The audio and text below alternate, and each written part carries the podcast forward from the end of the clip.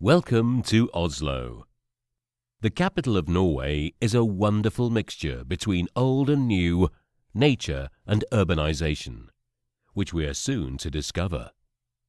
Most of the area is forest surrounding the actual city center, so don't worry, you will be able to cross the urban part of the city by foot or bike and also get a feeling of Norwegian nature, since that is always present even in the architecture here in Oslo.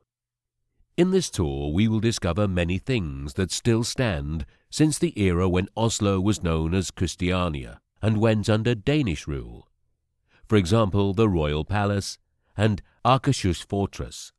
This Nordic capital has been through a lot, and fairly recently, in 1925, regained its name and status as capital of Norway. We will also get a feeling of how Norway survived World War II and what that did to the country and its people by visiting the Resistance Museum.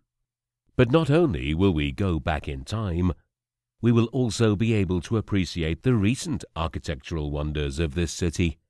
Oslo has, as of later years, become a really trendy place with a beautiful modern touch added to its traditional Nordic style. The greatest example of that is probably the Norwegian Opera and Ballet, with its spectacular architecture that we will visit right now.